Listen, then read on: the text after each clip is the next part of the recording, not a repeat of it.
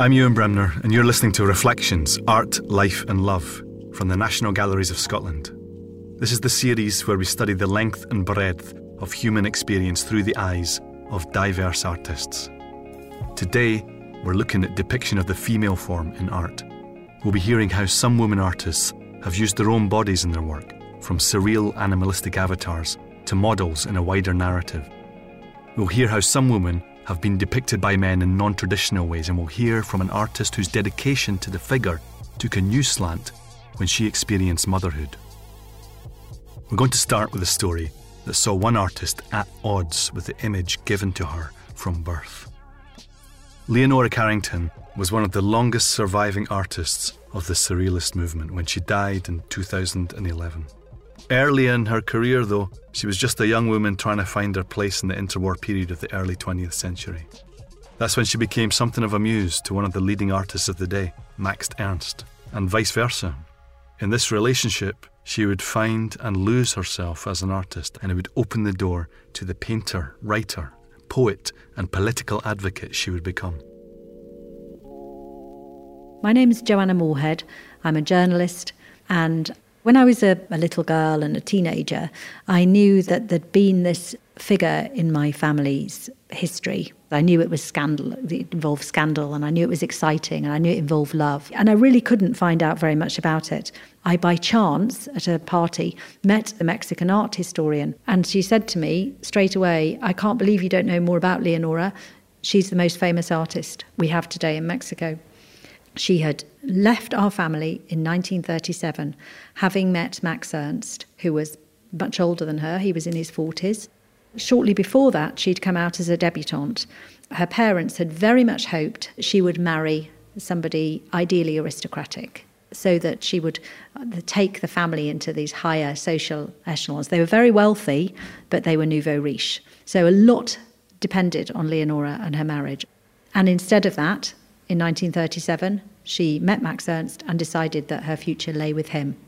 And, uh, and she went to join him in Paris and became part of the Surrealist group that also included Picasso and Dali and Duchamp and Breton. She was only 20. She described it to me that being an artist was like it was a need she had she was going to have to unpack experiences in a way that she couldn't have done that if she was still in the midst of the family. She had to get away from it to see the things that were important to her to, to unpack. She was always regarded as by the family, by her parents, as troublesome, as you know, a difficult child, because she couldn't fit in. And so that what that meant in her life was that, for example, she was expelled. She was sent to boarding schools and expelled, and then she went to a finishing school, and I think things didn't go very well there either. And and she didn't do it because she was being arsy or difficult. You know, she didn't do it to be difficult. She just was being herself. Ernst left his wife gradually. In Carrington's own words, he taught her everything about art and literature. By her own description, Carrington was captivated by Ernst's vision and knowledge, which must have made a refreshing change after English high society. But what captured Ernst about the young woman? Here's a quote from his son Jimmy, who met her in Paris. When I got to the apartment, I was disappointed not to find him at home. One of the most beautiful women I had ever seen told me in English accented French that she expected him back in about an hour. She made tea, and in the course of conversation told me that she loved Max and that they were living together. Her name was Leonora Carrington, and her dark, glowing beauty so affected me that I found it difficult to talk to her coherently. Ernst and Carrington seemed to inspire each other. Art clearly presented an alternative lifestyle for Carrington, the Surrealist movement was shocking at the time, but she said in an interview that the actual wild parties were few and far between.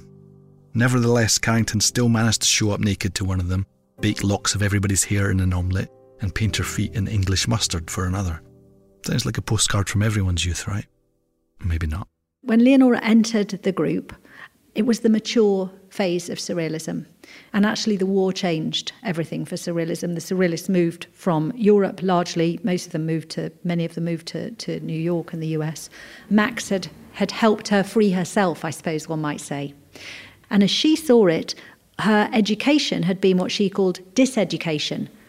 She saw and was part of a group of artists, and she saw how you use ideas and experiences and how they create art. She said very clearly later on in her life that she never regarded herself as Max Ernst or anybody else's muse. And the way she said it, she was getting on with her own work and her own life. By 1938, the pair moved to Provence. Carrington bought a farmhouse with a vine in a village named Saint Martin d'Ardèche. Ernst painted huge reliefs against the walls, which still stand today. It is in her portraits we can glimpse their relationship and the alter egos they created. My name's Kirsty Meehan. I'm archivist of modern and contemporary art here at the National Galleries of Scotland. We are looking at a portrait of Max Ernst by the artist Leonora Carrington. Uh, this dates from around 1939, we think, and it depicts Max Ernst wearing this long, furry, sort of vibrant red outfit, stripy socks, and he's holding in his hand a lantern in which is imprisoned a small white horse. Uh, there's also another white horse in the background of this icy landscape which surrounds Max Ernst, and this horse in the background is much larger in scale and frozen and arrested in, in space and time. Throughout Carrington's work, in both her paintings and in her writings as well, because she wrote quite extensively, this figure of the horse re- reoccurs as a sort of alter ego of hers. One is is frozen behind in the landscape, behind Max Ernst, and the other is held within a lantern carried by him. So there's this idea of the horse representing Leonora Carrington, but somehow arrested and, and imprisoned, I think, in this in this artwork. Obviously, it represents an early stage in her work, which progresses beyond, I suppose, self-representation in a way, but to into a kind of wider exploration about creativity of women. I think. Ernst and Carrington's farmhouse idyll didn't last long. War came again in 1939, and the Nazi Party didn't look kindly on the Surrealists or many modern artists.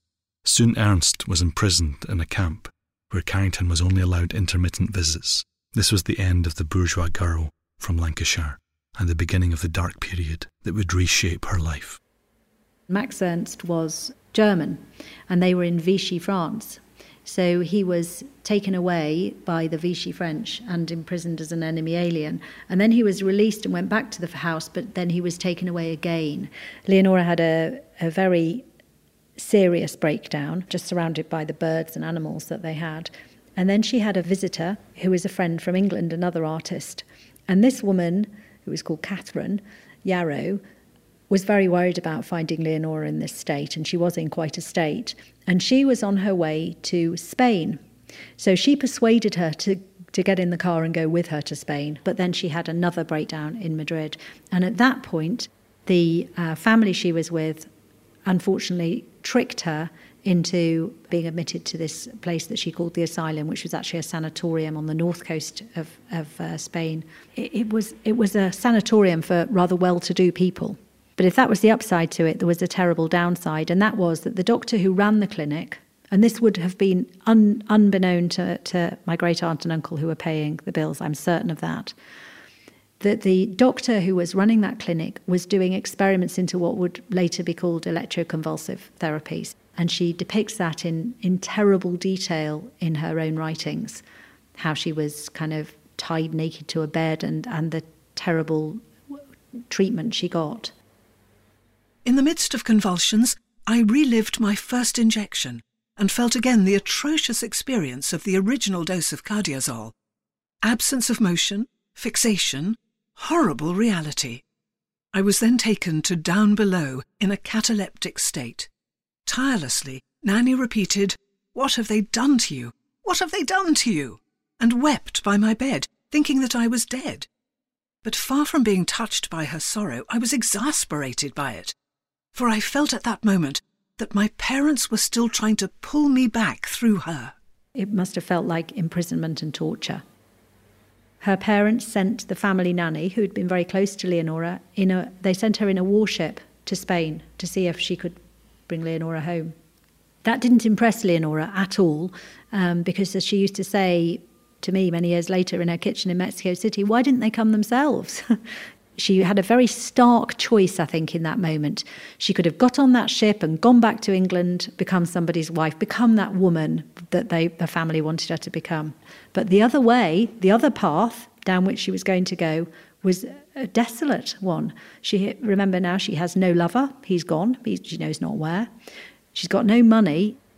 for a woman in her early 20s to make that choice, to just go off on your own with nothing, having come from everything, I just think it's, it's an extraordinary tribute to her and really shows the character she was that she did that. And that is what she did. She managed to get out of that sanatorium to live out who she who she is. And she's in a hotel i think it was in madrid.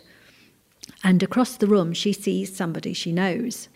And this is a man, he's a Mexican, and he's called Renato Leduc. And she met him in Paris through Picasso. He said that he had the answer, which was that she should marry him and he would get her away from Europe because he was Mexican. He'd been working at the embassy in Paris. He was on his way back to Mexico. And if she married him as his wife, she would then have the same status as him and be able to leave Europe. Carrington accepted Renato's offer, escaped her minder, and escaped to America, where they later parted and the rest of her life began. Carrington would discover her former lover was alive in a dramatic realization at the harbour in Lisbon. By then, their lives were on a different trajectory, driven by their need to escape Europe and survive. Ernst went to America with Peggy Guggenheim. He married her, and then later Dorothea Tanning. Isn't it interesting that the time Ernst spent with Carrington is almost a footnote in his life, whereas in Carrington's story, her time with Ernst has a sort of quality of life, death, and rebirth. Is it just the way we tell it? Perhaps it is as her contemporary Dorothea Tanning said in 1990 You may be a woman, and you may be an artist, but the one is a given, and the other is you. I think of it as Leonora leaving Europe with a trunk and packed in this suitcase or trunk are all these experiences, these really complicated experiences and things she's seen and gone through. And really, when you look at Leonora, a young woman in her 20s arriving in New York in 1941, she has gone through experiences that many people live two or three times over or more, and nothing like that ever happens to them. You know, there were so many traumas. The trauma of being separated, you know, there, there, must have been a lot of trauma involved in leaving her family the way she did. Her love affair, things that happened in Paris, being in the asylum, of course, is a huge one, meeting up with her lover again, you know, so many traumatic experiences. And I kind of imagine her leaving Europe with all of those experiences in this trunk. And then I think of her in Mexico, where she lived out the rest of her long life, unpacking that trunk and taking these different experiences out, seeing them from a new vantage point because now she really is away and she's looking at these experiences and reinterpreting them.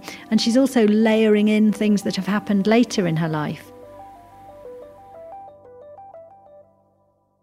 Oscar Wilde wrote that every portrait that is painted with feeling is a portrait of the artist not of the sitter. The sitter is merely the accident, the occasion. Has a picture of a woman made by a man got anything to do with the individual sitter, or everything to do with how he sees himself or her in relation to himself? Kirsty Meehan told us about the model and photojournalist Lee Miller and her friend Pablo Picasso. In 1937, when they first met and they first went on holiday to Mougins, Picasso did five portraits of Lee Miller at that time. So obviously, he was, as many people were, kind of overwhelmed by her beauty, by her, her visual beauty. But you can see in these later photographs that he trusts her enough to enter his working space, his studio, and he obviously respects her enough as a photographer to just let her do her work. So I think perhaps the relationship changes a little bit over the decades from one where she's primarily a model or a kind of object of beauty to one where perhaps he respects her her own practice a little more. So we've got a photo here of Lee Miller on the left having uh, a chat, a sort of playful conversation with Picasso. This is from Mougins when they're on holiday in 1937. Uh, and it's beautiful. You can just see the pleasure on the, both their faces and and the the obvious affection written on it. I think she was always a kind of fierce character who knew her own mind. But I think, in terms of the images of her, I suspect, you know, she was a photographer herself. She knew what would look good on camera. She knew how to pose. She knew what light would fall well on her face. So I think she really brought that knowledge of photography to her modelling as well. There's actually a kind of lovely story that uh, Tony Penrose, who is Lee Miller's son, often tells, where um, he saw a portrait by Picasso of his mother Uh, it's the first time he'd seen it, and he pointed at it, and he must have been sort of three or four years old at this point, and just said, "Mama." So he recognised Lee Miller's character, her, you know, her essence, I suppose, in this painting. Even though perhaps look at it, it's quite challenging. It's not an easy kind of portrait. Perhaps it's not an obvious portrait, but he obviously saw that kind of central part of his mother as conveyed in this painting by Picasso. So it's a lovely story. Francesca Woodman was an American photographer who was known for her black and white photographs. Many of these feature female bodies, and she was in the habit of using her own as a subject, not as an avenue of self exploration, but because it was available at the time of her work. Like Leonora Carrington, Woodman's work was also transformative and surreal, and although both used their own bodies and images as subjects, their identities remain elusive. Woodman's suicide at the age of 22 left a question as to what this very special photographer might have achieved with more time. We took a walk around the Artist Rooms exhibition at the Scottish National Portrait Gallery to hear more about her work. I'm Lauren Logan. I'm a curator of modern and contemporary art at the National Galleries of Scotland. This image is called Untitled Providence, Rhode Island from 1975 to 76. It's one of the many images where Woodman uses her own body in the photograph. It also has a little inscription underneath which says, uh, See you Sunday, bow wow, love spot. And she did incorporate notes, um, phrases in quite a few of the images. I think this one was probably a personal note to her boyfriend, um, and we can see there's a couple of other examples of that in the Artist Rooms collection where she has a sort of personal inscription on the image. She would paste photographs into notebooks, um, often with little inscriptions to family and friends as with many of Woodman's images, it's not really what you would consider maybe a sort of conventional self portrait it's rare to see her face, whereas in this one we actually do see her face, although it's slightly blurred. Um, and she's sort of crouching on top of a mirror and looking back up to the camera. And that often her body is obscured in some way. It's almost like a need in her work that she wants to use herself often with props. So there are examples where she covers her body with sometimes items of furniture, sometimes things like umbrellas, sometimes she disguises behind bits of wallpaper. She uses all sorts of different devices to explore her body in the space in that way. There are quite a few examples where you see her body blurred. It almost becomes like a sort of ghostly presence in the image in different ways. And she used, uh, experimented with sort of long exposure times too. She used a small scale in, in almost all the images, I think. It creates more of a sense of intimacy when you're looking at the images. They kind of draw you in to look at them because they're smaller.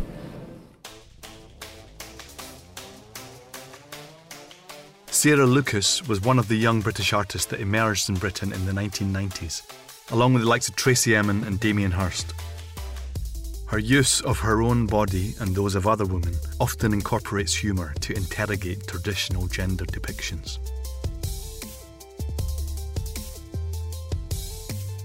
She often used photographs from tabloid newspapers like the Sunday Sport and cut those out as source material things like stories about sex scandals or um, sort of sensationalized images of, of naked women in, in her work to look at gender roles and stereotypes. In the collection, we have a group of 12 self portraits which she made between 1990 and 1998, which sort of play around with the ideas of uh, femininity and with masculinity. The earliest one is called Eating a Banana, where she's seen looking at the camera quite knowingly and sort of suggestively with this mm-hmm. banana. And another image is a self portrait with fried eggs, where she's seen a, quite a sort of masculine pose with her legs apart, staring straight at the camera, and an almost quite confrontational pose with these two fried eggs placed on her chest. So there's also a kind of a sense that she's using um, like visual puns and, and humour in her work as well, and challenging sort of representations of, of gender and, and sexuality. And it's interesting that the YBAs and the sort of interest in British art in that period, I think, is part of a wider interest in British culture in the 90s. Jenny Saville was also one of the first generation of young British artists to graduate in the early 90s. Saville had studied at the Glasgow School of Art. before travelling to the United States, where her interest in the physicality of nude women and the oppressed form was sparked. Since then, she has created paintings of the female form on a monumental scale.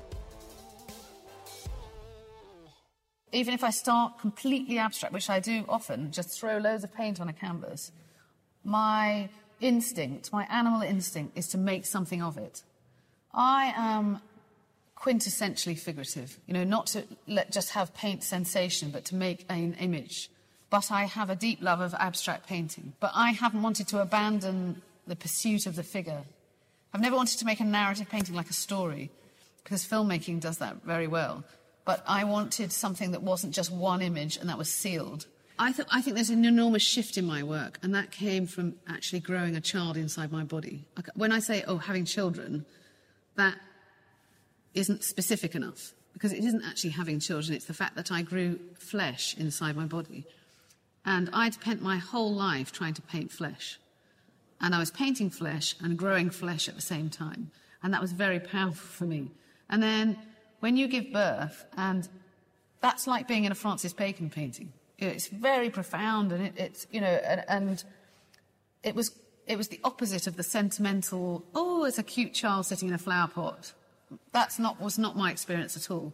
So I felt much more related to ancient goddesses, you know, the, this, the power of fertility, and so I sort of tapped into that.